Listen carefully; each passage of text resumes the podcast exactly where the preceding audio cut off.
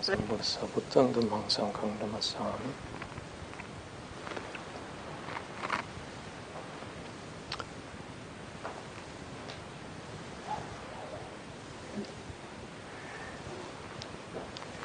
Gut, das ist schon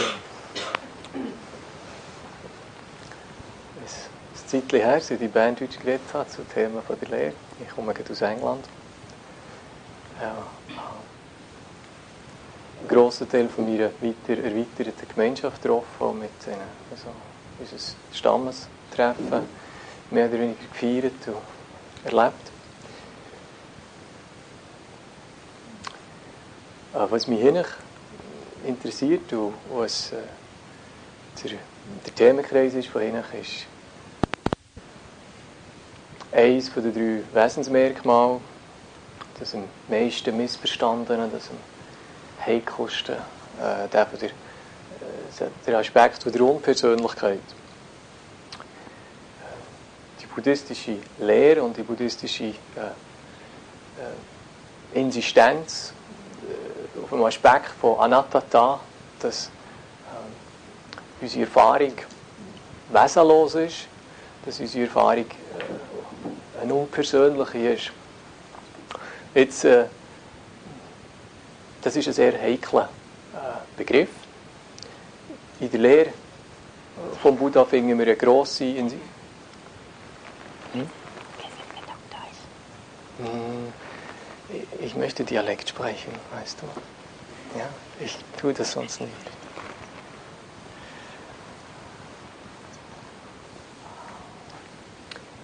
In der Lehre vom ähm, Buddha finden wir zwei grosse Pfeiler. Einer von diesen Pfeilern ist, ohne die geht es nicht. Jede Schule äh, in der äh, historischen Tradition, vor zweieinhalbtausend Jahren, hat das verstanden, quer durch Kontinente und Kulturen durch. Äh, einer von diesen Pfeilern ist äh, der Aspekt von der äh, Anatta-Lehre, von Unpersönlichkeit. Der andere Pfeiler ist der Aspekt von wechselseitiger Abhängigkeit, von Paticca Samuppada. Also auf der einen Seite haben wir Anatta, wo äh, die ganzen Darlegungen gäng und gäng wieder äh, darauf laufen, dass wir betrachtend Erfahrungsaspekte herausgreifen und schauen, ist auch etwas da, wo ein Wesen ist, wo eine Substanz ist, wo eine überdauernde Identität ist. Äh, der Prozess, wie die Lehre von Buddha das macht, ist ein analytischer. Und äh, das Resultat von analytischen Prozessen ist egal, das weiss man aus der Philosophie, ist, dass man je mehr analytisch man wird, umso kleiner werden ein bisschen, und kleiner werden ein bisschen. Und eigentümlicherweise, je kleiner sie werden, umso mehr scheinen sie sich zu verfestigen. Und am Schluss hat man einen Haufen von winzig kleinen bisschen, wo man nicht mehr recht weiss, was dazugehört. Jede Form von Analyse äh, mit einigem Ehrgeiz betreiben wird, äh, wird, das, äh, wird das Resultat nach sich ziehen. Das liegt einfach in der Methode von der Analyse. Je mehr dass man Trend auflöst, zergliedert, äh, umso kleiner wird es, umso mehr äh, knippeliger wird, umso mehr weiß man nicht mehr, was hergehört.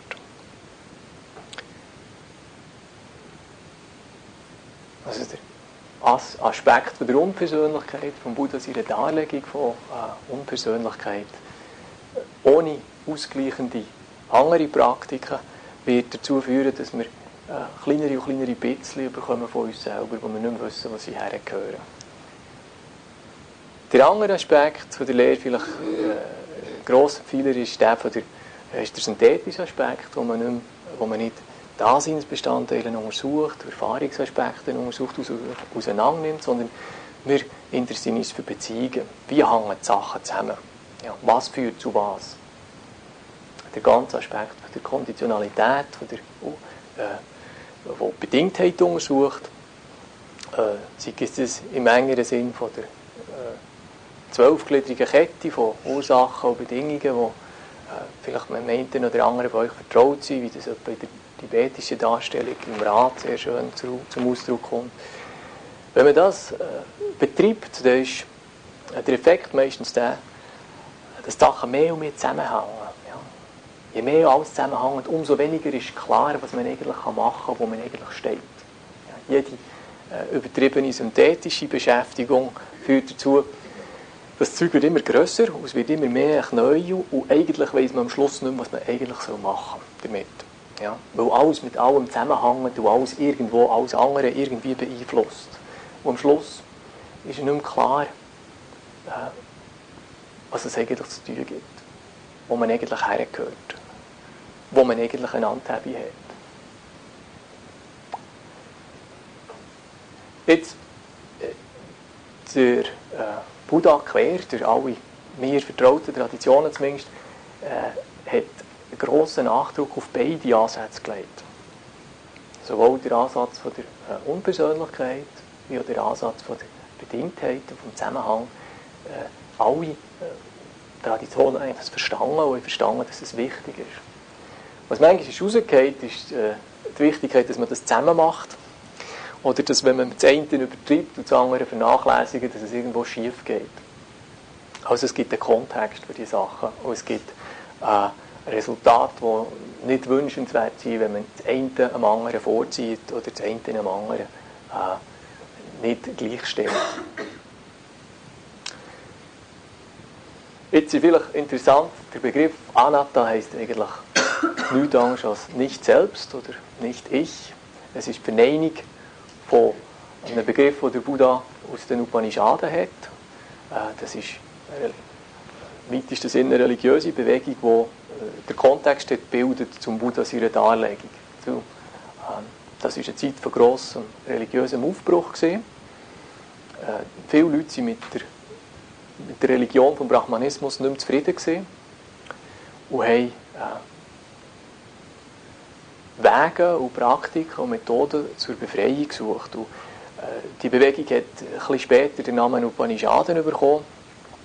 Und ein Buddha seine Lehre muss verstanden werden in diesem Kontext. Die Upanishaden reden von einer äh, Erfahrung und die Erfahrung heisst Selbst. Atta. Ja, der, At der Atman ist Kern von einem menschlichen Wesen gesehen nach der Darlegung von diesen Upanishaden und der hat sich alles gedreht. Der Atman, der ist ewig. Der Atman ist keine Krankheit, keine Vergänglichkeit, äh, keine Leidhaftigkeit unterlegen. Und äh, natürlich hat man den Atman nicht können finden, ja, weil der so viel und so ätherisch ist dass man ihn nicht können dinghaft machen. Aber der ist postuliert worden ganz fest. Und einer der wirklichen nachdrücklichen Punkte, wo der Buddha mit seiner Umwelt und mit seiner Kultur ist im Widerstreit gelegen ist, äh, die Darlegung von einem ewigen Atman. Also das hat er einfach rundweg abgelehnt. Jetzt, äh, die Tücke ist die, dass wir häufig nicht verstehen, was der erste Bezug von seiner Darlegung von Anatta ist.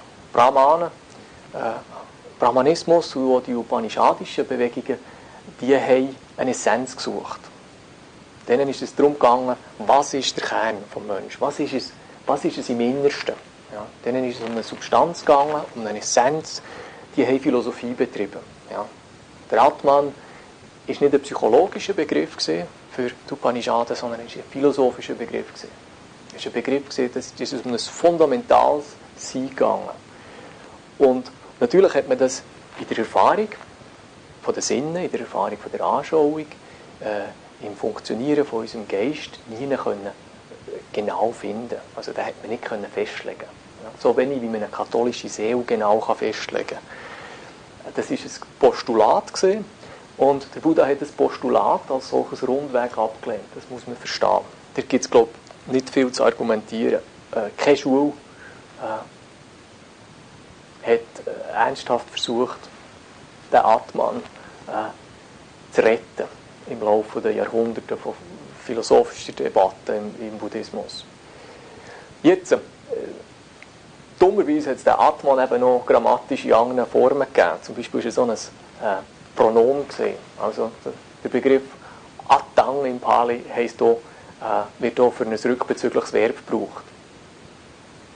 Also wenn ich sage auf Berndeutsch, ich rasiere mich, äh, dann würde ich auf Pali sagen, ich rasiere mich Atang. Das ist wichtig zu verstehen. Also das Wort hat neben, neben seiner eine zentrale Bedeutung im äh, Zusammenhang von Anattata, also von der Unpersönlichkeit, von unseren Erfahrungen, hat so eine ganz gewöhnliche Bedeutung. Und zwar heisst, wird das Wort gebraucht, wenn es um mich selber geht. Also zum Beispiel, äh, manchmal wird er gebraucht, sogar fast wie ein Gewissen. Ja, der Buddha sagt seinen Mönchen, äh, schaut, ob, nach, schaut ob, ob nach euer Attang nicht Vorwürfe macht. Ja, wenn, sie fragt, wenn, er, wenn er sagt, sie sollen schauen, ob sie nicht, äh, sie sollen ihr Gewissen erforschen. Die Sache wird leider noch schwieriger, weil wir haben zweieinhalbtausend Jahre Pause und wir übersetzen die Begriffe in eine Kultur und in einen Kontext, der völlig anders ist. Also wir reden heute, wenn wir Attang übersetzen, reden wir von Selbst ja, oder von Ich oder von Ego, je nachdem in welcher Sprache. Und die wenigsten von uns werden wahrscheinlich unter Selbst oder Ich eine absolute Seele verstehen so. oder eine absolute äh, metaphysische Qualität, die unwandelbar ist im Laufe der Zeit oder wo weitergeht nach unserem Tod. Wir sind ziemlich diffus. Je mehr dass wir über das nachdenken, umso mehr wird klar, dass wir dort relativ diffus sind. Wir sagen, ich bin so so einer, ich habe das und das gerne. Und das ist mehr oder weniger äh, eine Aussage über unsere Vorliebe, und nicht eine Aussage über unsere äh, metaphysische Existenz oder so. Aber wir haben ein ziemliches Geheu. Und das geht noch bisschen weiter, weil äh, der Buddha einen grossen Nachdruck auf äh, Nicht-Existenz von dem Atman gelegt hat. Und wir den Atman mit Ich oder Ich selber oder Ego übersetzen, äh, tönt es nachher so, als ob es dem Buddha wirklich darum geht, dass wir unser empirisches und psychologisches Selbst einfach aushebeln und vernichten. Und äh, das hat sehr unangenehme Folgen, wenn wir das machen. Äh, die Schulpsychologie hat für solche Sachen Namen. Und solche Leute werden behandelt und eingesperrt und bekommen fürchterliche Begriffe hinter ihre, hinter ihre, auf ihr Diagnoseblatt. Und äh, es ist sehr ungesund, wenn wir dem Buddha das alles in die Schuhe schieben. Also es ist wichtig, dass wir verstehen, äh, zu unterscheiden, was der Buddha meint mit Anattata, was er da genau verwirft. Es ist wichtig, dass wir äh, lernen, die Art und Weise, wie wir denken über uns, wie uns unsere Kultur nahelegt, dass wir lernen, das wiedererkennen, wo sich das abzeichnet in der Lehre vom Buddha. Also die Bitten, wo ich darüber nachdenke in mir, die Begriffe, die Vorstellungen, wo finde ich die in der Lehre vom Buddha? Und dort gibt es wirklich Verwechslungen.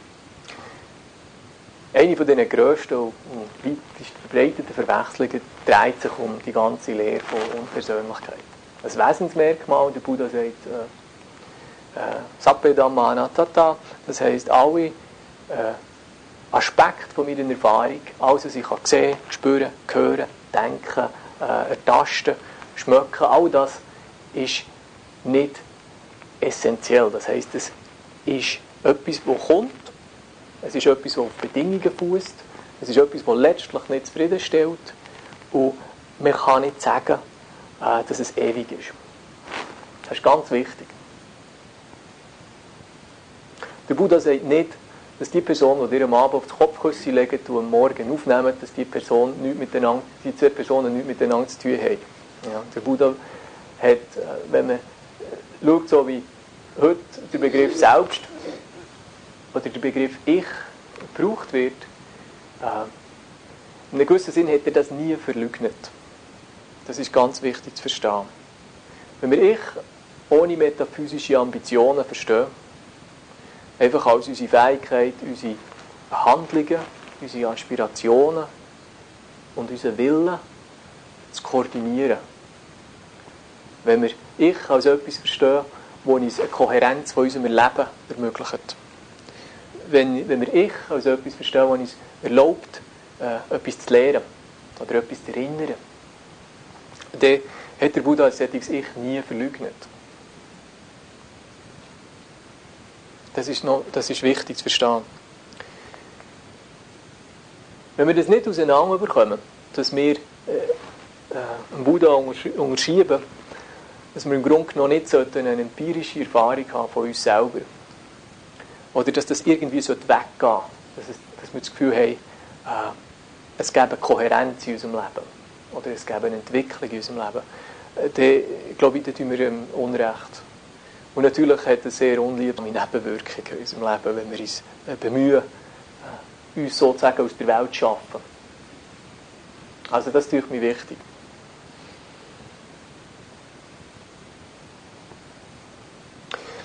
Jetzt werden wir die drei Wesensmerkmale anschauen. Anattata, Unpersönlichkeit, Anicca, Vergänglichkeit, Dukkata, äh, Leidhaftigkeit. Das ist, äh, die Vergänglichkeit ist einfach ist eine Wahrnehmung. Ja, der Begriff der buddhistischen Lehre ist, dass es Sanya ist, eine Wahrnehmung ist, etwas, das wir wahrnehmen können. Unsere Sinne können uns das sofort vermitteln. Wir brauchen nicht grosse meditative Vertiefungen dazu. Alle wissen, dass im Herbst werden Blätter gelb. Auf einer sehr einfachen Ebene ist, Anicca ist sehr zugänglich, ist leicht verständlich. In, in seinen anfänglichen Aspekten, in seinen letztlichen Implikationen ist es nicht leicht verständlich. Aber allen ist zugänglich, dass sich die Sachen unter unseren Augen verwandeln. Dukkata ist noch fast leichter. Alle wissen, dass wir manchmal nicht zufrieden sind oder dass uns Zeug wehtut. Das ist eine Empfindung. Genau genommen, Dukkata ist, ist, ist Vedana, ist, ist, eine, ist eine, eine Gefühlstönung. Wir wissen sehr schnell, ob wir zufrieden sind oder nicht. Wir brauchen nicht überzeugt zu, werden von dem.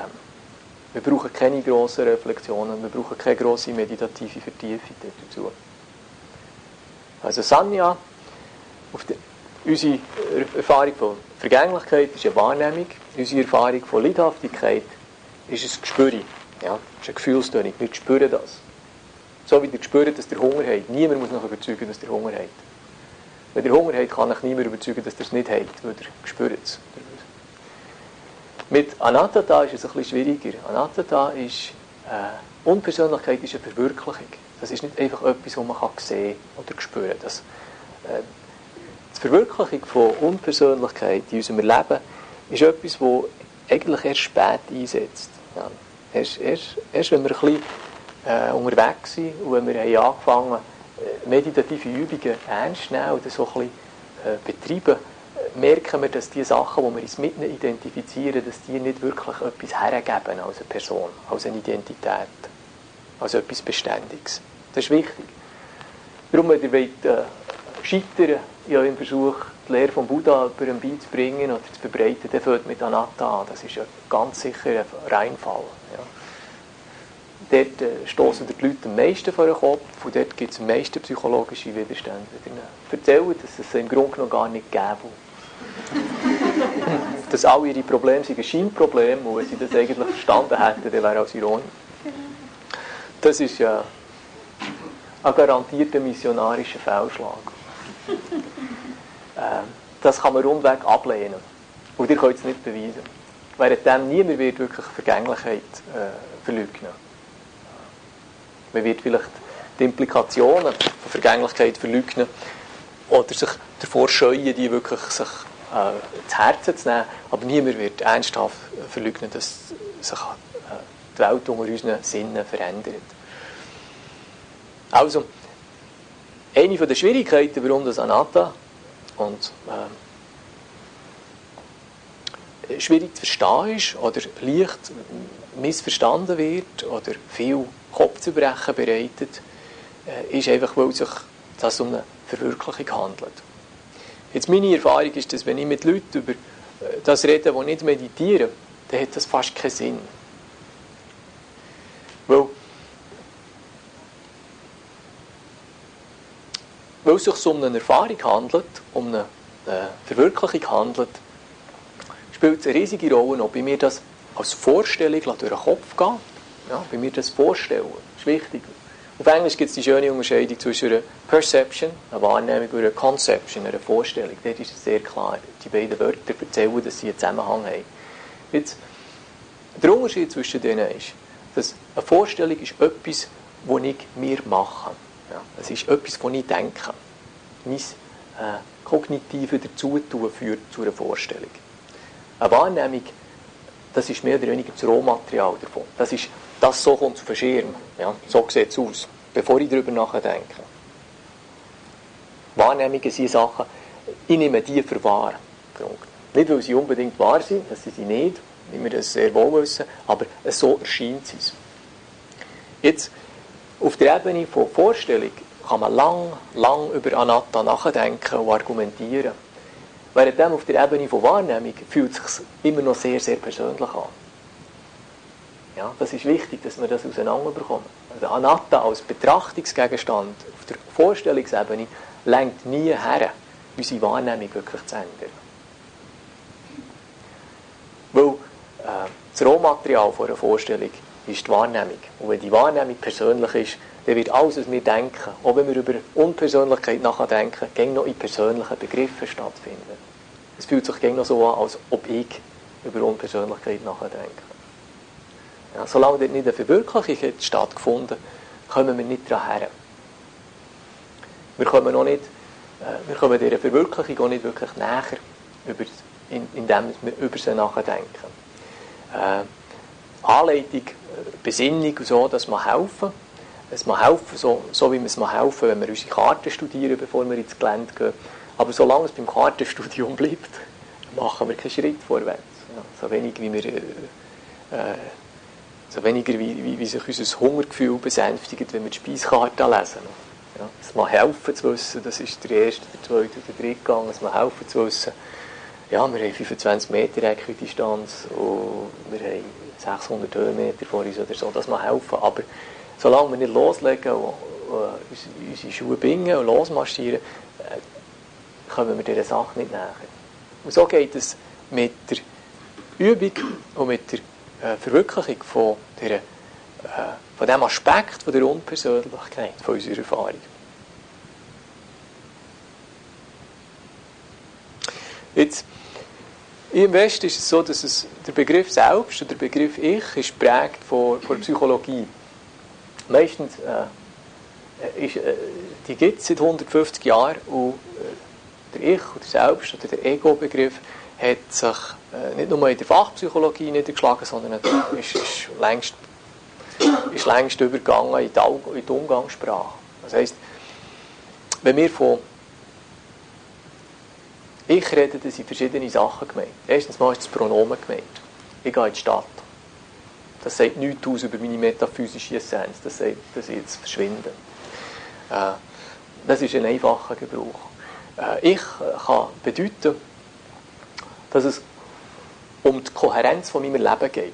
Es kann darum gehen, dass ich versuche zusammenzubringen, was ich spüre, was ich wünsche, was ich an Willensimpulsen, was ich an Bedürfnissen habe, was ich an Absichten habe, was ich an Handlungsfähigkeit habe, dass ich es irgendwie zusammenbringe. Das ist möglich, dass ich das meine, wenn ich sage ich. Ähm, damit behaupte ich auch nicht, dass es mir immer und ewig gäbe, in einer unwandelbaren, überdauernden metaphysischen Form. Ich sage einfach, äh, da läuft irgendein Prozess und äh, ich kann über diesen Prozess bis zu einem bestimmten Grad nachdenken und darüber reden. Und ich kann dir jetzt erzählen, was läuft hier drin und dann sieht es so und so aus. Das heisst nicht, dass es morgen noch so aussieht oder dass es gestern so aussieht. Aber also da ist, äh, da ist etwas, was spielt, das einen gewissen Wandel impliziert. Und da sind ganz schwierige Sachen drin. Also Sachen, die ich wahrnehme, Sachen, die ich nachdenke, Sachen, die ich wünsche, Sachen, wo ich Angst habe davor. Ja. In Begriffen von der buddhistischen Lehre finden wir dort drin äh, Sanya, Wahrnehmung, Vedana, Gefühlstönung, Sankaras, Willensimpulse. Äh, ich finde verschiedene Aspekte von Sankaras, also von Wunsch, Bedürfnis, Begehren, Angst, äh, und so weiter. Also es ist relativ, relativ viel da drin. Und nachher gibt es eine andere Form von Ich. Und äh, das ist die, eher die fachpsychologische Haltung, wo die hat angefangen in Wien vor etwa 140 Jahren. Und dort hat der Mann versucht, innere Prozesse in drei Ebenen zu unterteilen. Und er behauptet, ein bisschen davon, das hat er Ich genannt, auf Deutsch. Und ein bisschen hat er Es genannt und ein bisschen hat er Über-Ich genannt. Und damit hat er versucht zu erklären, wie wir funktionieren oder wie wir äh, äh, häufig eben nicht funktionieren. und dummerweise ist das auf Englisch als Ego übersetzt worden, statt als I. Und das hat die Sache noch ein bisschen konfuser gemacht. Weil die meisten Leute haben äh, beim Begriff Ego nicht nur das Gefühl, dass es da um innere Prozesse geht, sondern es geht dort noch um eine Wertung. Meistens verbinden wir Ego mit Dünkel oder mit Überheblichkeit oder mit äh, Anmaßung. Und die ganze Geschichte dazu geführt, dass man, weil Ego und Dünkel und Anmaßung und Überheblichkeit schlecht wegkommen in der buddhistischen Lehre und verpönt sind und äh, Atta verpönt ist, hat man die dummerweise in die gleiche Pfanne gehauen und einfach verbraten.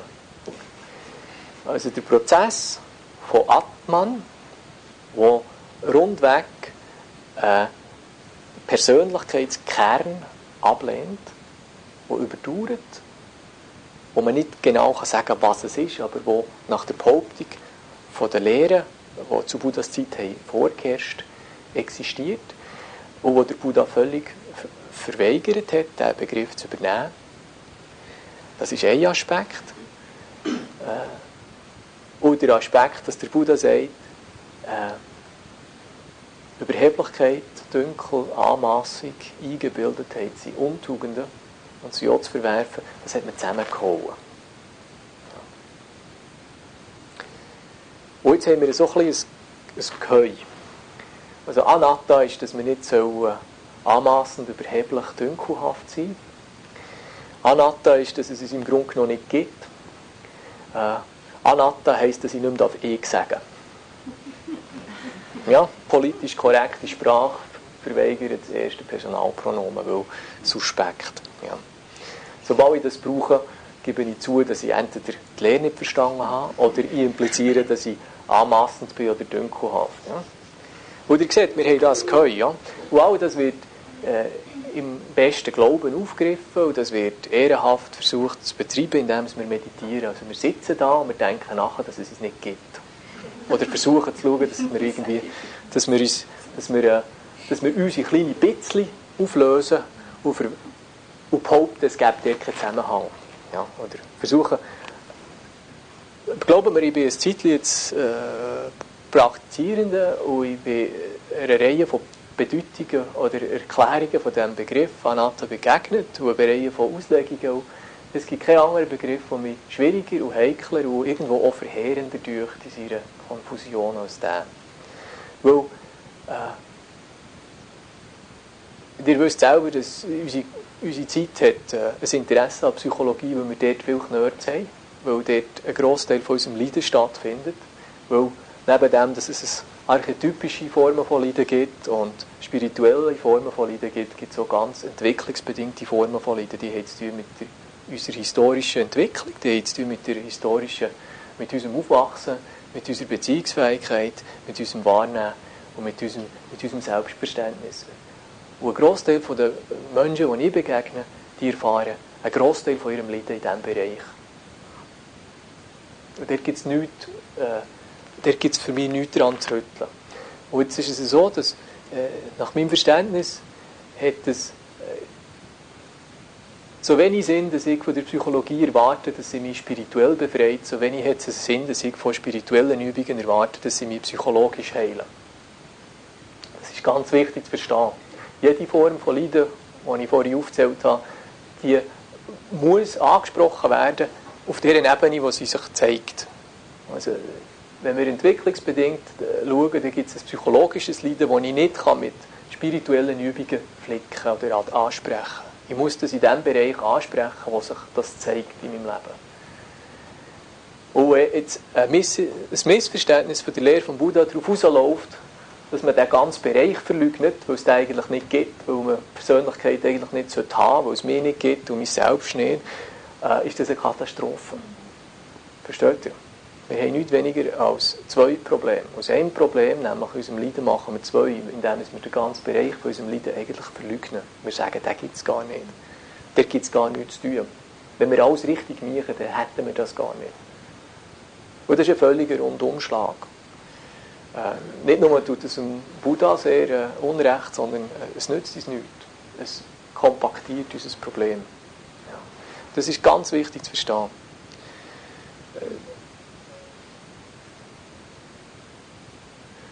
Also, wenn ihr nachdenkt, Buddha seine äh, eindringliche Weigerung, den Begriff Atman zu übernehmen, bezieht sich auf einen Wesenskern, der unsterblich ist, der nach dem Tod weiterlebt, in eine andere Person übergeht. Ja, in der upanishadischen Darlegung. Äh, eine katholische Seele im alten Sinn wäre so etwas. Ja, etwas, das ätherisch ist, etwas, das man nicht dinghaft machen kann, weder im Körper noch im Geist, das aber existiert und das aber weitergeht. Jetzt aber die wenigsten Leute sind mehr katholisch und die wenigsten Leute haben unter dem Seelenbegriff wirklich noch ein altes katholisches Bild, sondern die meisten Leute denken seelenvolle Interpretation von Bachpartita Nummer 2 im fünften Satz. So brauchen wir das Wort. Oder so wie es die Amerikaner brauchen. Soulful. Ja. Was hat, das hat sehr wenig zu tun mit Seele im äh, Sinn von Thomas von Aquin oder so. Wenn wir den Begriff Atman und Buddha seine äh, Anatta-Lehre auf ein psychologisches Selbst beziehen, auf unsere Fähigkeit können, wahrzunehmen, vorzustellen, Willensimpulse, unsere Handlungen und unser Inneren abzustimmen aufeinander, dann geht es schief.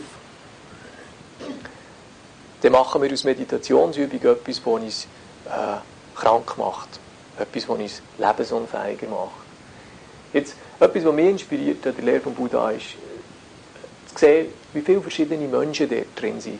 Buddha, seine Lehre, hat Viele von euch wissen das, hat 45 Jahre gelehrt und wir haben das Glück, dass wir von seinen Darlegungen ganz viele Aufzeichnungen haben. Ja, wenn man sieht, im Christentum hat es vom äh, Jesus seine Darlegung, da gibt es nur drei, vier Jahre, wo er eigentlich lehrtätig ist, wenn man mal so einen spektakulären Auftritt im Tempel ein bisschen früher äh, abzieht. Äh, vom Buddha seine Darlegung hat man doch einigermaßen 45 Jahre lang von seiner Lehrtätigkeit Aufzeichnungen, situative Begegnungen von Menschen, die mit ihm reden, die mit ihm äh, äh, Kontakt haben. Und das ist ganz breit. Und dort äh, kommt ganz klar durch, äh, erstens mal ist der Buddha im psychologischen Sinn funktioniert der recht gut. Ja? Also man hat nicht das Gefühl, dass der nicht denken kann oder man hat nicht das Gefühl, dass der nicht seine Handlungen oder seine Absichten, Absicht oder seine Emotionen koordinieren kann. Der hat auch Emotionen der hat auch Empfindungen. Der hat Rückenweh. Zwei, dreimal steht es, äh, äh, Sariputta gibt auch den Talk heute Abend, weil ich habe Rückenweh, ich lehne meinen Rücken jetzt ab, Fehler. Oder er, er geht aus dem er geht aus Wessali raus und dreht sich um und schaut zurück und findet, das ist eine schöne Stadt, die hat ihm gefallen. Er war gerne der. Gewesen. Und er sagt, das ist jetzt das letzte Mal, als ich dort in dieser Stadt war. Und jetzt geht weg. Man spürt, dort ist eine Emotion, die stattfindet. Also, äh, wir haben alle Anzeichen, dass der Mann funktioniert, psychologisch. Ja. Haben, äh, es macht nicht den Eindruck, dass das irgendwie eine Mumie ist, wo, wo fühllos, gedankenlos, empfindungslos einfach der Weltgeschichte operiert oder so. Sondern man hat das Gefühl, das ist ein Mensch.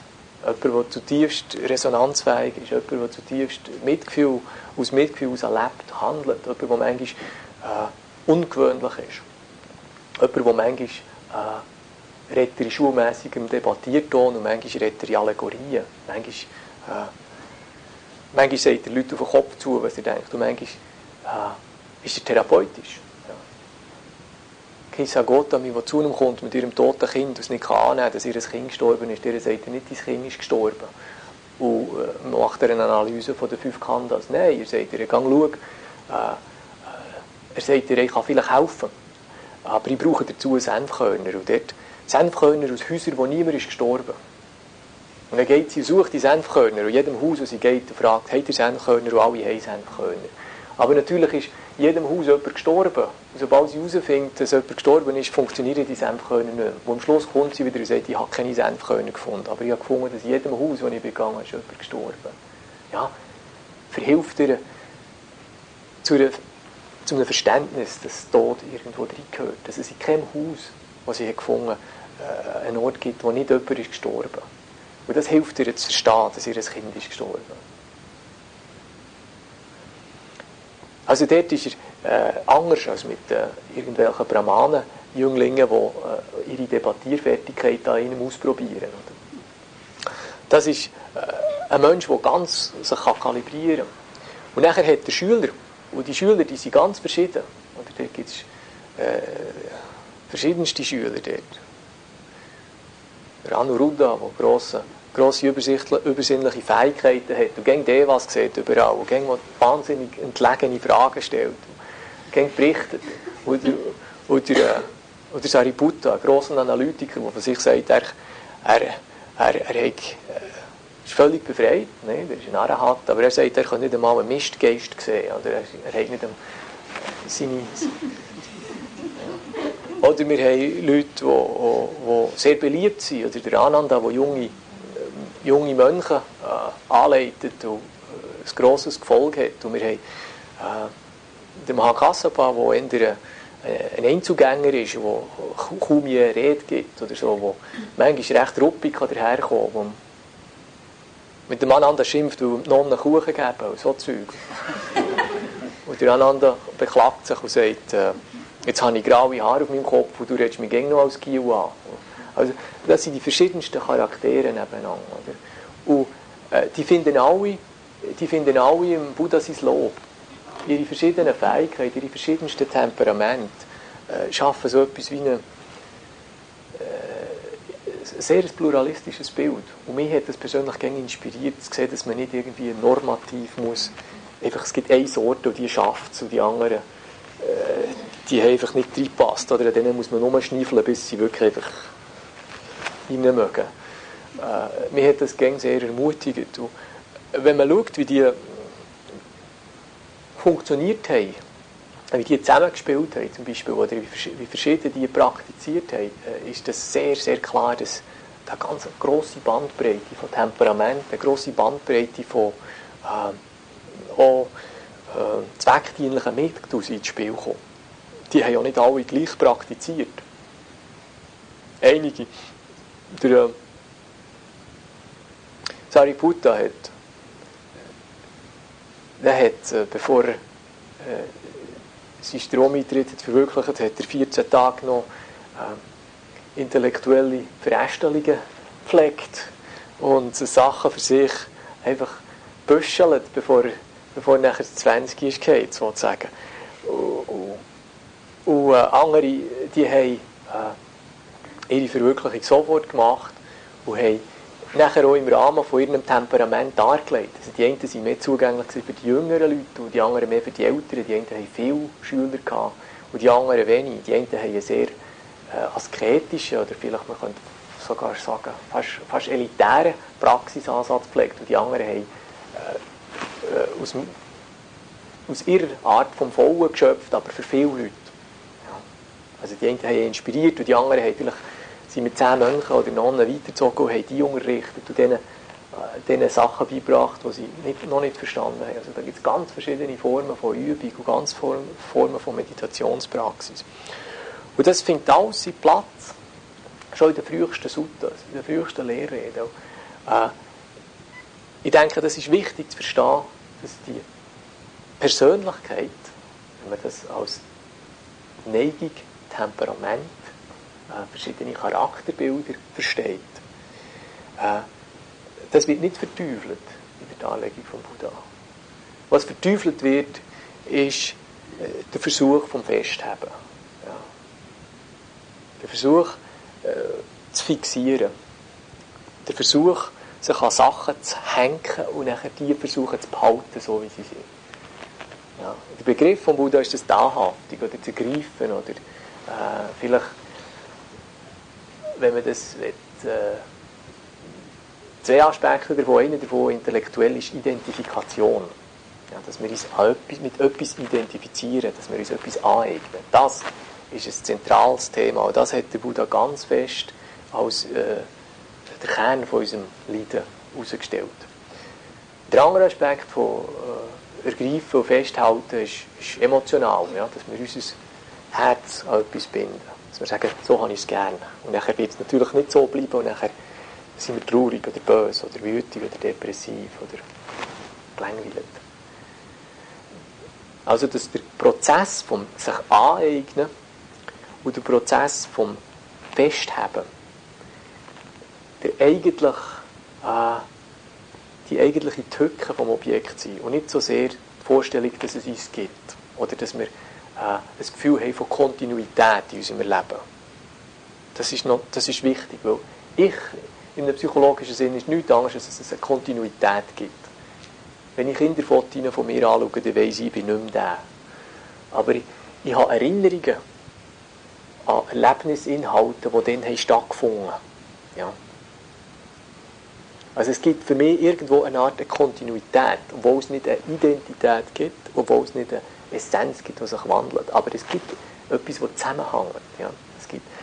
Und ein bisschen, äh, ein Teil von dem ist natürlich der, äh, die zweite grosse Säule äh, von der Darlegung von Buddha, die ich ganz am Anfang angesprochen habe. Das ist äh, der Bedingungszusammenhang, also dass Sachen auf Bedingungen fußen.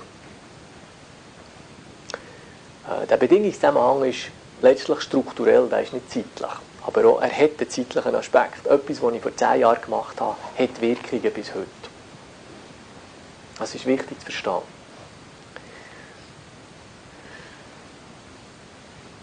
Jetzt, wo uns das? Wo uns das? Ich denke, es ist wichtig nachzudenken, äh, was wir machen mit dem Buddha seinen Lehrbegriffen. Es ist wichtig nachzudenken, äh, welche Aspekte von unserer Erfahrung wir mit Atta oder mit Atman identifizieren. Es ist wichtig zu verstehen, dass äh, Meditationspraxis nicht dazu dient, unsere psychologische Gesundheit auszuhebeln und uns in kleinere und kleinere Bitzchen aufzulösen, die weniger und weniger miteinander zu tun haben, bis wir völlig auseinandergehen. Das ist wichtig zu verstehen. Das ist nicht, was der Buddha gemeint hat. Das ist nicht, was er mit der Leuchtung meint. Was er äh, mit, mit Befreiung meint, ist, dass wir lernen, den Identifikationsprozess, das Zupacken, das Festheben, äh, lockern. Seht ihr, wenn wir uns an einem, einem Ich-Bild, an einem, Ich-Bild festhalten, glaube müssen wir uns eingestehen, mal, was, was ist der Wert von dem? Es gibt Gründe, warum wir das machen. Die Welt wandelt sich. Wandel impliziert letztlich, dass, es, dass ich wieder sterben ja. Wir sagen das nicht, wir denken eher an Herbst und wir denken an Frühling und Glockenblumen und Magnolienbäume. Aber letztlich, dass sich das Zeug alles ändert, heisst, dass es mir irgendwann nicht mehr wird geben Punkt. Und das ist leicht erschreckend. Ja.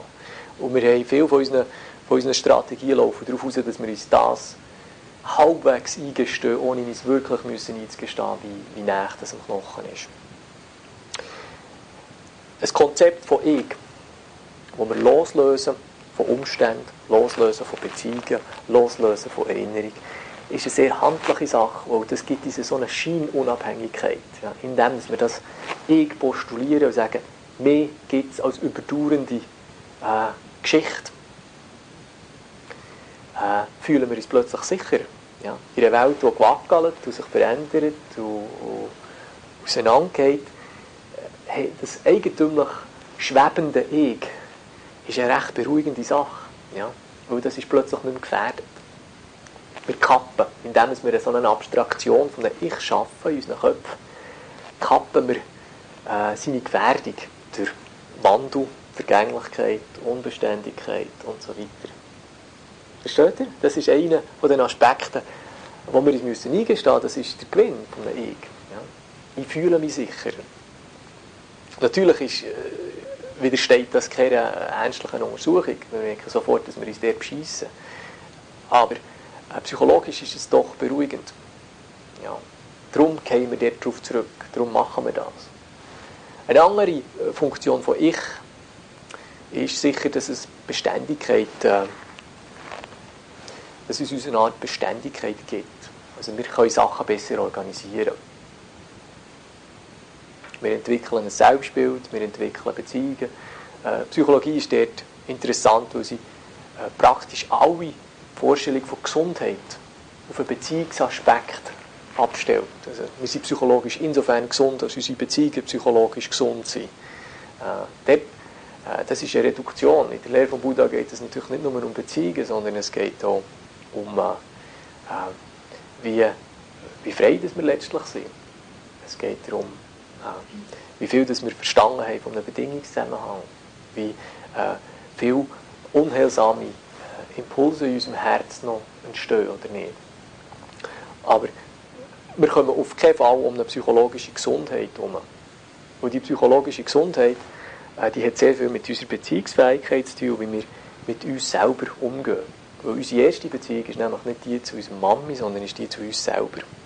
Ja.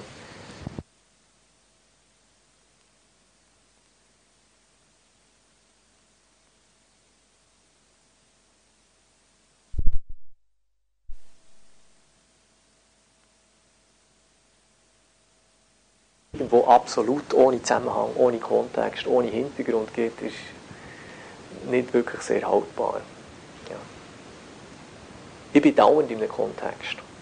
Auch wenn ich allein in der Wüste bin oder irgendwo auf einem Berggipfel, ich bin in einem Kontext. Die Art und Weise, wie ich mit meinem Erfahren umgehe, mit dem Teil von mir, der erfahrt, ja, mit dem Teil von mir, der reflexionsfähig ist, das ist meine erste Beziehung. Ja. Das ist ganz wichtig zu verstehen. Und äh, schon dort können ganz viele Sachen schieflaufen. Wir können uns, häufig sind wir ja, ihr wisst das selber, unsere Ärgsten finden. Oder? Statt dass wir, indem wir durchaus fähig sind, unsere Freunde und äh, unsere Liebsten einigermaßen anständig zu behandeln, sind wir häufig mit uns selber so nicht sonderlich anständig. Ja, dass wenn ihr einmal laut sagt, was noch durch den Kopf geht zu euch selber, dass das wirklich erschreckend ist, mit welcher äh, Niedertracht, dass wir manchmal selber uns ansprechen. Wie gnadenlos, dass wir sind mit uns selber. Dass uns niemand so behandelt, wie wir selber uns. Äh, ich glaube, das ist wichtig zu verstehen, dass es einen grossen Teil von buddhistischer äh, Übung gibt, wo dieser Bereich soll ausleuchten soll. Wenn die Meditationsübung etwas taugt, wenn die Einsicht äh, an einen Ort herlenkt, dann muss das in diesen Bereich gehen. Und es darf nicht so sein, dass wir über das nicht dürfen nachdenken, weil der Buddha gesagt hat, das gäbe es gar nicht und Anatta überhaupt. Äh, und der ganze Bereich ist weg. Das ist wichtig.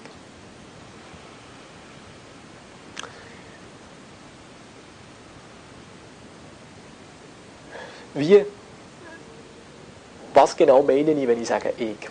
Das ist, glaube ich, eine gute Frage.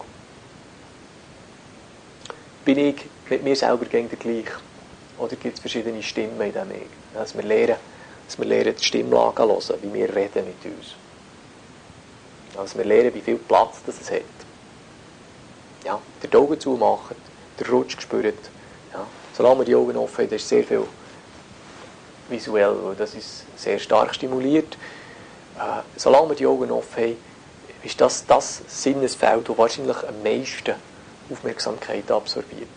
Ihr wisst alle, es ist sehr schwierig, bei laufendem Fernsehen äh, eine Konversation zu haben mit jemandem, der am Tisch sitzt. Sogar wenn der Fernsehen langweilig ist und die Konversation faszinierend ist, versuche ich recht gross, dass man dort abrutscht. Einfach weil der visuelle Reiz ist sehr stark.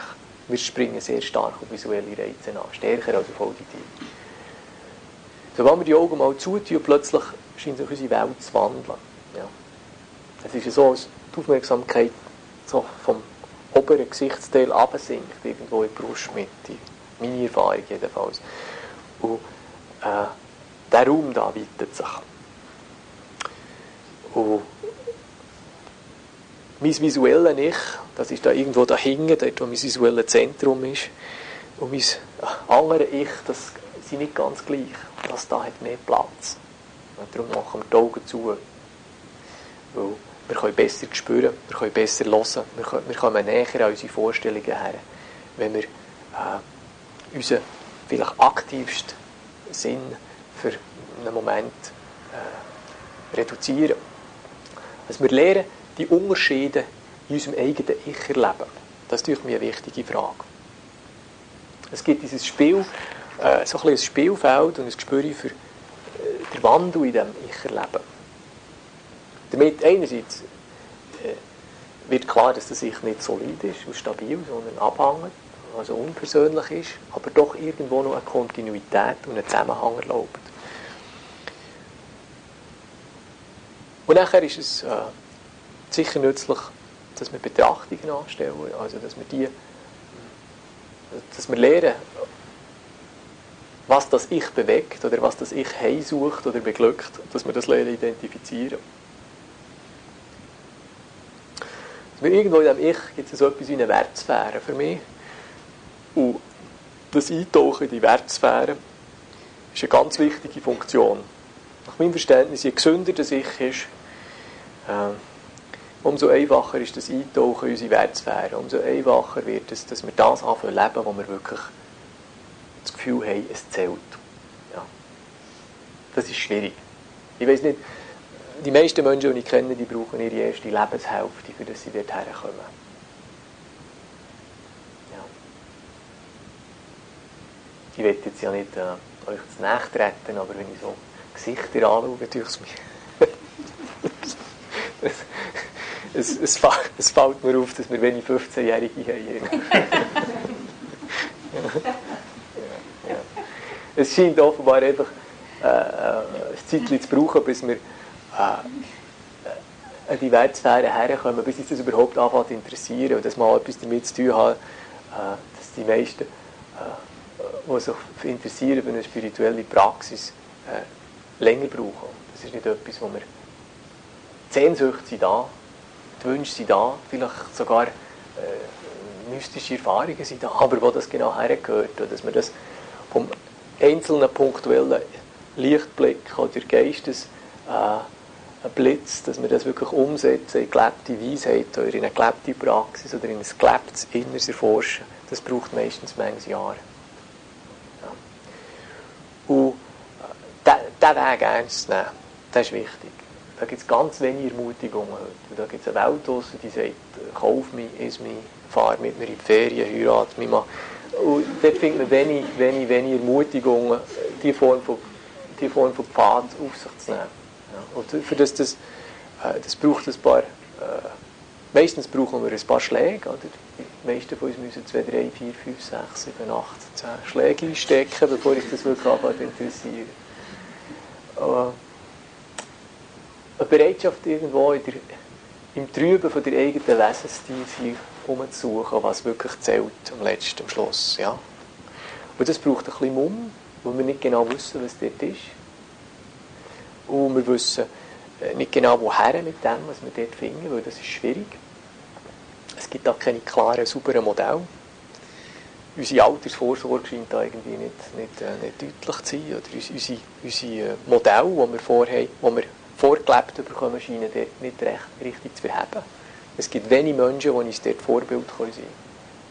Wenn ihr ehrlich seid, wie manches, wie manche Mann, wie manche Frau kennt ihr euch, wirklich Expertenschaft vorlebt in existenziellen Themen. Ja. Nicht einfach die brillanteste Koryphäe zu, zu Joyce oder zu, was weiß ich, zu Aikido oder zu äh, äh, Makramee oder so, sondern Leute, die wirklich Lebenskompetenz haben. Wie viele Männer, äh, wie viele Frauen in eurem Leben gibt es, die, die wirklich beispielhaft sind oder sie sehen? Das ist natürlich eine interessante Betrachtung. Es ist schnell klar, unsere, unsere Helden, unsere Popstars, unsere äh, äh, Film- oder Bühnenhelden, die verheben nicht auf dieser Ebene. Wir brauchen nicht Helden, wir brauchen, wir brauchen Modelle, wir brauchen, wir brauchen Vorbilder im tiefsten Sinn. Ja. Und das ist etwas, wo unsere Kultur nicht so wahnsinnig gut ist im, äh, im Schaffen. Äh, ich denke, das sind Menschen, für mich sind das Menschen, die abgetaucht sind in ihre, ihre Wesenstiefe, die versucht, dort herauszufinden, was zählt und versucht, das zu leben umzusetzen. Egal, was ihr Kontext ist. Äh, und das ist eine schwierige Aufgabe, dass man den inneren Mensch was wir dort in unserer Wertsphäre finden, dass wir das lernen umsetzen. Beständig, beharrlich, äh, mit Integrität. Und manchmal braucht es, ja, Mumm. Die Ermutigungen sind nicht notwendigerweise da, dort wo wir sind.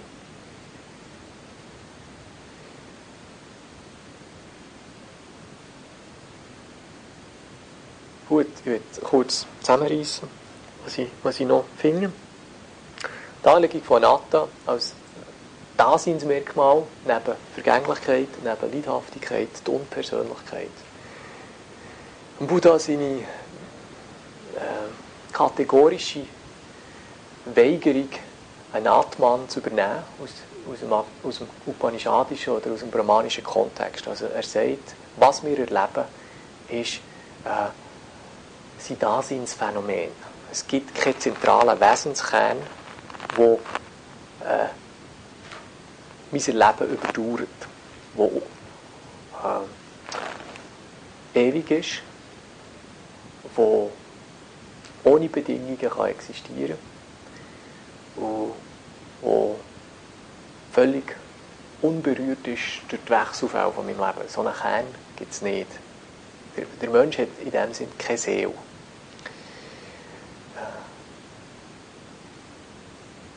Im Weiteren, äh, äh, unser Leidenszusammenhang setzt sich, äh, baut sich auf, grundsätzlich aus den Strategien, die wir uns entwickeln gegen äh, unsere Vergänglichkeit. Weil die Vergänglichkeit bedeutet, dass wir irgendwann werden verschwinden, dass die Welt unter unseren Sinn dunkel wird, haben wir Angst. Ja, ich denke, die grosse Angst ist die vom Sterben oder die vom nicht mehr als von Steuerrechnungen mehr als vor öffentlichem Reden. Äh, das habe ich wirklich den Eindruck. Die, unter dem Strich die grosse existenzielle Angst ist äh, eigentlich implizit die Anicca ja, dass es Vergänglichkeit gibt, heisst, dass es mir irgendwann nicht mehr wird geben. Wenn irgendetwas ist, das anfängt zu entstehen, weil meine Sinne funktionieren, weil ich einer Welt begegne, verschwinden ich, sobald die Welt verschwindet. Ja. Sobald meine Sinne verschwinden, verschwindet meine Welt. Und das ist sehr beängstigend. Sehr, sehr, sehr beängstigend. Und ein grosser Teil von unserer Persönlichkeitsentwicklung jetzt in einem psychologischen Sinn ist nichts anderes als eine Art von komplexer Strategie, mit dieser Angst zu leben. Weil wir einerseits wissen, dass laufend Leute sterben. Um uns herum. Andererseits leben wir weiter. Ja. Und wir müssen uns irgendwie Tricks zulegen, wie wir das unter einen Hut bringen. Einerseits halbwegs reflektiert und sagen, ja, wir sterben alle, das passiert, könnte auch mir passieren. Andererseits lieber im Konjunktiv, nicht als im, äh, im Indikativ, weil äh, im Indikativ lebe ich sehr schlecht mit meiner Todesangst. Im Konjunktiv geht es ein bisschen besser. Ja. Und daraus kommt nachher eine Persönlichkeitsstrategie. Und eine von diesen Strategien ist sicher die Kreation von unserem Ich. Als etwas, das schwebt, eigentümlich, halb magisch über meine Erfahrungen. Ich behaupte nicht wirklich, dass es ewig ist, aber es fühlt sich recht beständig an. Also auf einer Ebene weiss ich, auf einer anderen Ebene weiss ich nicht oder will ich nicht wissen. Ja. Avicii ist wunderbar. Auf der einen Seite ist es einfach ein simpler, Mangel an Informationen, auf der anderen Seite ist es nicht wollen wissen. Ja. Sturs und Bockstiers nicht wollen wissen von Sachen, die ganz, ganz offenkundig sind. Also wir spielen einerseits mit einem Halbbewusstsein und andererseits mit unseren äh, Verteidigungsstrategien gegen die Implikationen von diesem Wissen. Und dort können wir nachher so einen komischen, schlecht definierten Begriff von Ich her, der eigentümlich schwebt, der eigentümlich abstrakt ist. Und wenn wir genau suchen, was es denn ist, oder ob es dann wirklich verhält, merken wir, dass es es nicht macht. Und die meisten werden nachher ein bisschen zappelig und dann denken wir, jetzt denken wir lieber etwas anderes. Oder es interessiert mich nicht mehr, oder das ist mir zu kompliziert. Das ist ganz beliebt, das ist einfach zu abstrakt. Das ist etwas für Philosophen oder so. Und damit findet so ein wattiger Distanzierungsversuch statt und ist alles wieder ironisch für das Moment. Wie funktioniert das? Das Ich funktioniert, indem wir uns mit Zeug identifizieren. Das sind Aspekte von unserer Erfahrung, was wir sehen, hören, denken, schmecken, ertasten. Jetzt, der Geschmack der Erdbeere Gumpfi auf meiner Zunge ist nicht so wahnsinnig identifikationswirksam,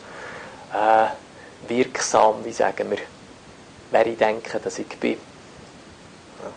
Die Erfahrung von einem Geschmack auf meiner Zunge, das ist nett, aber ich bilde mir dort nicht allzu viel Identität ein darüber. Ich habe sehr gutes Morgen gegessen, heute bei zwei. Äh, ein Abschiedsmorgen gehabt bei Freundin Genf und die haben mich verwöhnt. Das war fein, aber das gibt nicht wahnsinnig viel Identität her. Jetzt mehr, ja. Aber es gibt Sachen, wo ich mehr investiere. Ja. Wer ich denke, dass ich bin. Hm, buddhistischer Mönch, manches Jahr jetzt. Manches Jahr. Das sind anständige Leute, die bringen es zu etwas. Ja. Das gibt viel mehr her als Identität. äh,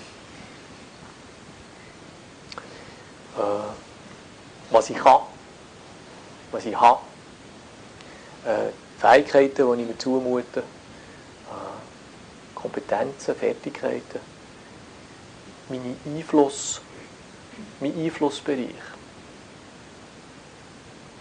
äh, meine physische Kraft,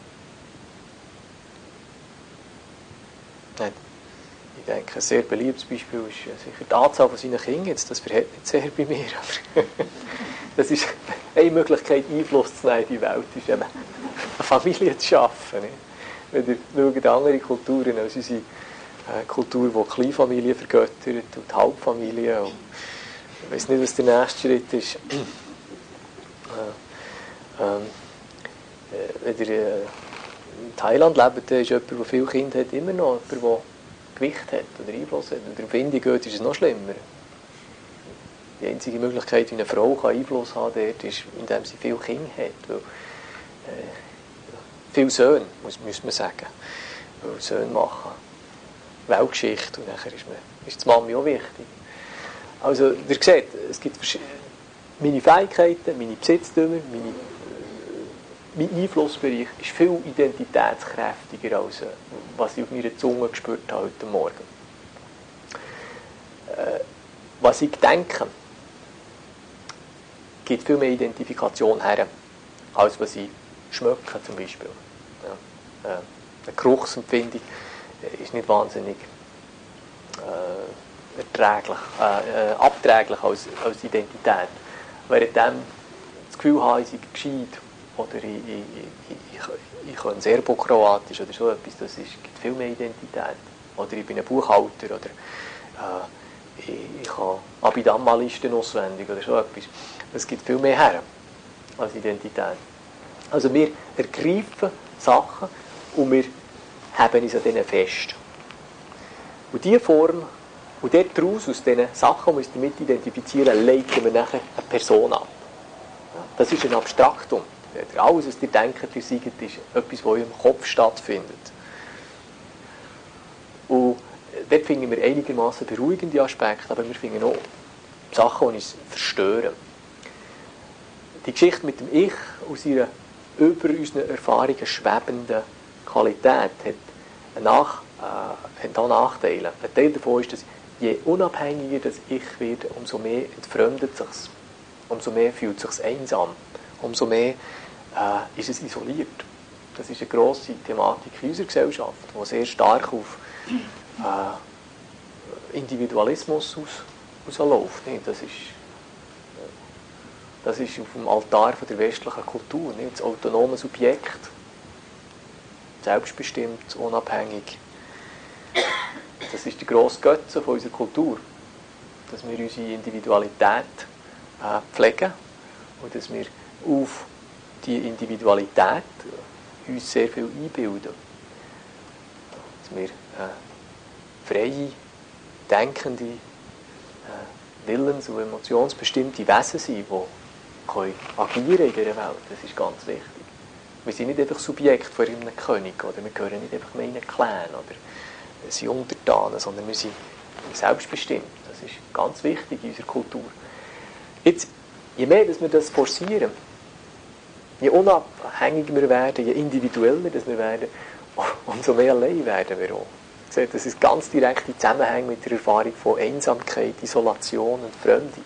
Je mehr unabhängig, je mehr autonom, je mehr äh, selbstbestimmt äh, die Subjekte sind da in dieser Gesellschaft, umso mehr sind sie auch allein isoliert und Fremde gehören nie mehr dazu oder haben das Gefühl, sie gehören nicht mehr dazu. Das ist ein riesiges Problem in der Gesellschaft. Das habt ihr weniger, wenn ihr in andere Gesellschaften geht, wo einen stärkeren Bezug hat zu Gruppenidentität oder Dorfkultur oder Clan oder so etwas. Also, das ist eine ganz direkte Folge von dem Ich-Konzept, das wir uns zurechtgelegt für mit der Vergänglichkeit zu Schlag zu kommen. Äh, je besser das funktioniert auf der Ebene von Vergänglichkeit, umso wackeliger wird unser emotionaler Bezug zu, zu den anderen. Ja. So, wenn ich, wahnsinnig, ich bin so wahnsinnig individuell und unabhängig, dass ich mit niemandem mehr zusammenleben kann. Weil sie eben nicht gerne Erdbeere Gumpi haben zum Morgen. Weil sie eine halbe Stunde länger schlafen oder weil sie schnarcheln. Oder ja. Äh, ihr seht, das ist ganz heikel. Und es ist wichtig, dass wir dem Buddha seine Lehre und seine Übungen und seine Ermutigung, äh, die Werte, die er davon redet, dass wir die nicht aus dem ganzen Beziehungsbereich ausklammern. Ja. Wenn wir sagen, Beziehungen, das hat zu tun mit Selbst, und Selbst gibt es einen Weg nicht, und das hat überhaupt nichts zu tun mit Buddhismus, heisst das, dass Buddhismus nicht stattfindet in diesem Bereich.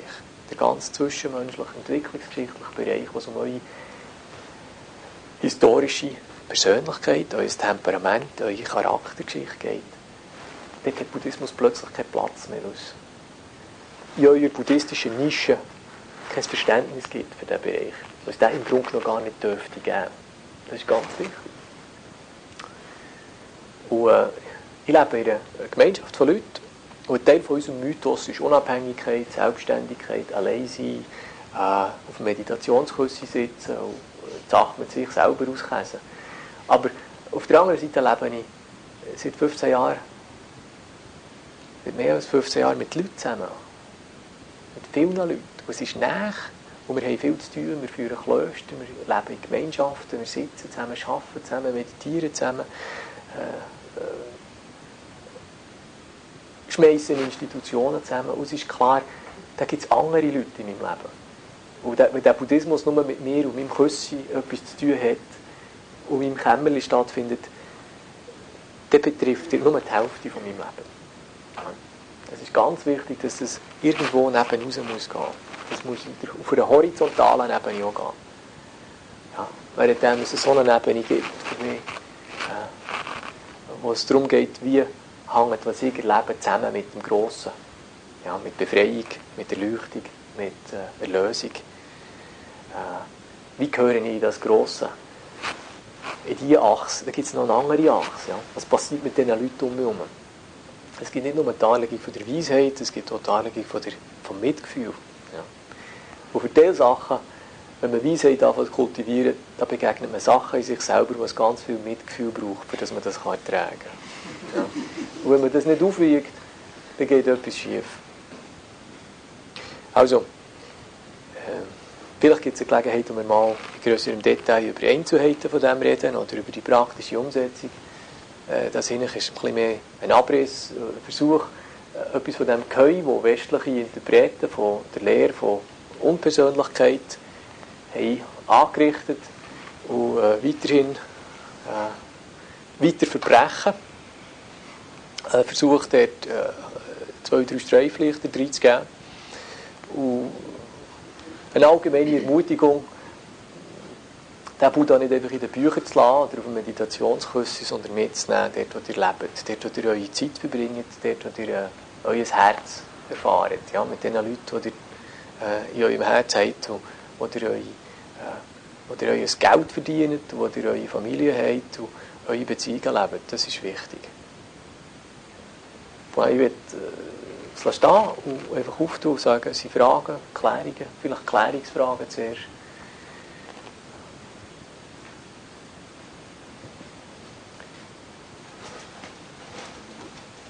Wenn äh, gehe ich davon aus, dass alles wunderbar transparent ist.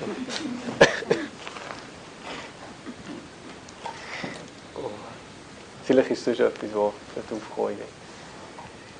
Und sonst, bitte? Ja, ja. Äh, ah. Ein Widerspruch oder etwas, wo man mich beschäftigt ist. Widerspruch zwischen Anatta und äh, Reinkarnation. Und hm dort mit, mit einer Vorstellung von Information, oder, wo, wo ja, wo mir das bisschen hilft, oder es gibt Bedürfnis, wo es ist wie eine Kerze, wo man andere Kerzen anzündet. Ja. Mhm. Das ist so ein bisschen das, das Immaterielle betont von dem, was weitergeht. Und ja. Das ist so für mich etwas, wo, wo mich ein bisschen schwierig dünkt. Kannst du etwas sagen? Ja. Das ist eines der meistgehassten Themen unter buddhistischen Mönchen.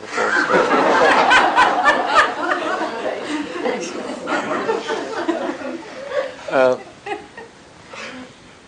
der Begriff Reinkarnation ist ziemlich schräg. Das ist eine tragische Einführung von diesem Begriff in die westliche Kultur durch äh, Theosophen, glaube ich, haben den verbrochen. Die, die grundsätzliche Idee von Re Reinkarnation ist, liegt völlig quer mit, äh, mit der Darlegung von Buddha. Die Inkarnation, also Inkarnare, heisst Fleischwerdung eigentlich, also die Verkörperung und impliziert natürlich genau so einen Atman, wie ihn der Buddha hat äh, abgelehnt. Äh, die Inkarnation ist äh, klassisch aus dem vedischen und später aus dem upanishadischen Kontext. Oder? Er sagt, redet genau von so einer Seele, von so einem Atman, der von Körper zu Körper wandert, sozusagen. Und genau das hat der Buddha äh, eigentlich rundweg abgelehnt. Also Buddha seine Vorstellung von äh, Fortexistenz ist er redet, meistens redet er von Jati, das ist Geburt. Manchmal redet er von äh, Punabhava, also von Wiederwerden. Und du musst dir das vorstellen äh, als einen konditionalen Prozess, nicht als einen Prozess von etwas irgendwie als Kern einem Körper, der stirbt, nachher irgendwo weiterwandert und in einen neuen Körper auftaucht. Und dann musst du dir das vorstellen, das klassische Bild ist das vom Mangobaum. Das Verhältnis von einer Existenz zur anderen in den Schriften wird äh, mit dem Mangobaum-Beispiel dargelegt. Also, du hast einen Mangobaum und der Baum äh, lässt seine Früchte fallen und aus diesen Früchten wächst ein neuer Baum.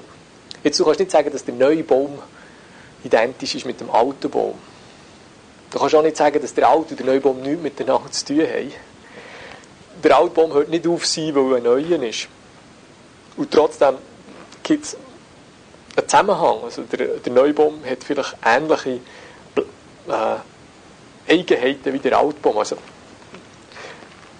jetzt, ein Bild ist, es ist wichtig zu verstehen, dass es dort um einen Bedingungszusammenhang geht und nicht um eine, äh, ein, Wesen, ein Wandern von einem Wesenskern. Ja. Wenn, du, wenn du in Essenzen denkst oder in Substanz, ja, dann geht die Substanz über von einem Ding ins andere. Und das ist das, was der Buddha abgelehnt hat.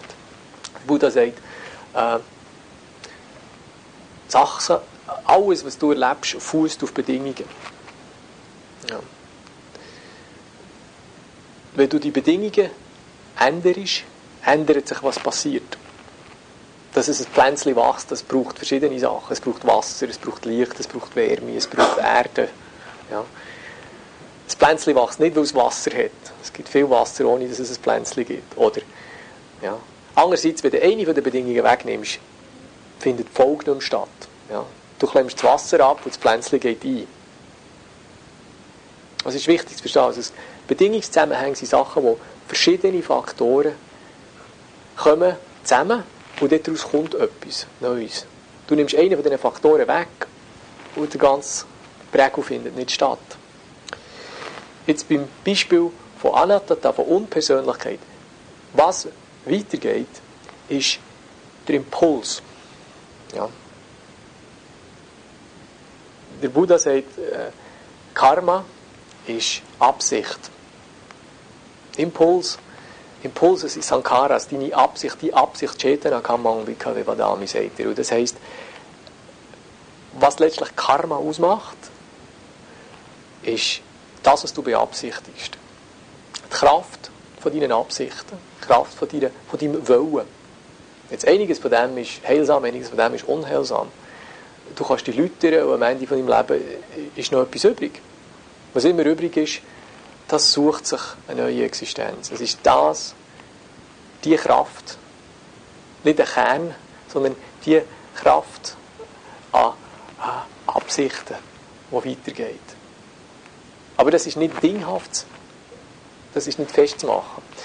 Wenn du es ein bisschen hemdsärmeliger willst, ähm, äh, Trump seine berühmte Antwort ist darauf, wie das zusammengeht. Anatta und Persönlichkeit und äh, Neu Wiedergeburt. Ja.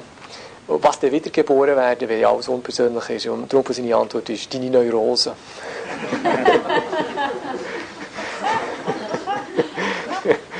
das, das ist... Äh, das ist ein bisschen verkürzt und ein bisschen hemdsärmelig, weil es gehen nicht nur äh, deine Neurosen weiter, sondern natürlich auch deine Tugenden. Aber äh, es ist wichtig zu verstehen, das ist nicht ein Wesenskern, sondern das sind Anlagen.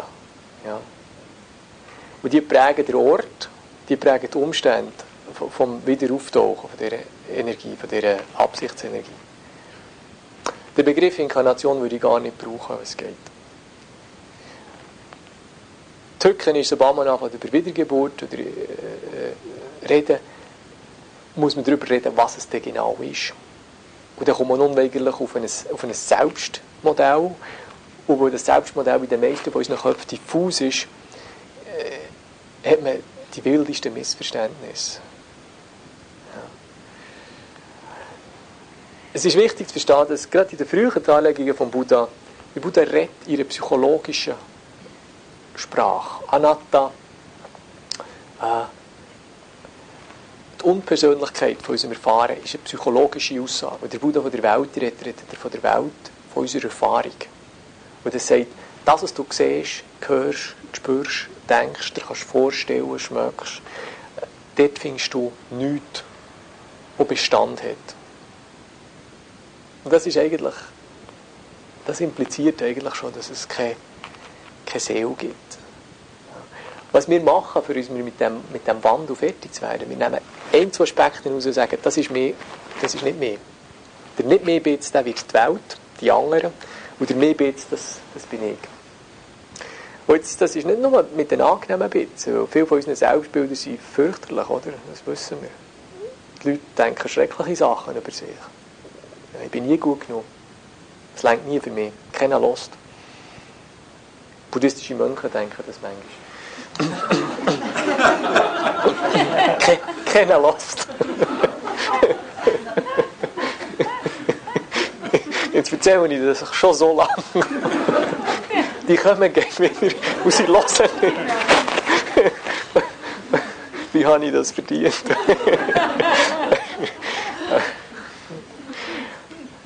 ich weiß nicht, vielleicht klärt das einiges. Ich denke, der Inkarnationsbegriff, weil die Theosophen das Modell von der äh, Upanishaden haben übernommen und denen ihre Sprache die erste war, die haben angefangen publizieren in den 20er Jahren, hat sich der Inkarnationsbegriff verbreitet auf Englisch und auf Deutsch.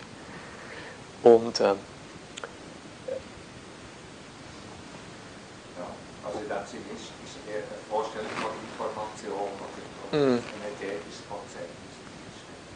ja, ich denke, energetisch oder tonisch sogar hilft als Beispiel. Ein Beispiel, das ist nicht kanonisch, wenn du dir einen Billardtisch vorstellst. Du machst einen Stoppball mit der Weissen und- und jetzt, der steht wirklich, ja. Du tüpfst schön unten an und das Momentum geht weiter. Ja. Die läuft und die Weisse bleibt stehen. Also du hast das Momentum, das übergeht, aber die Person, die physische Verkörperung, stirbt.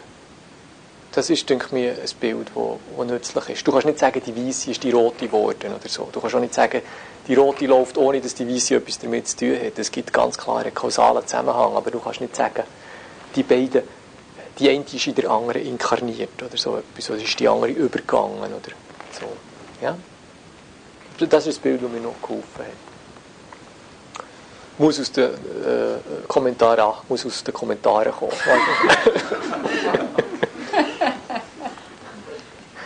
Gut. Ich will möchte nicht mehr länger festhalten. Merci für eure Aufmerksamkeit und kann gut sein. Merci.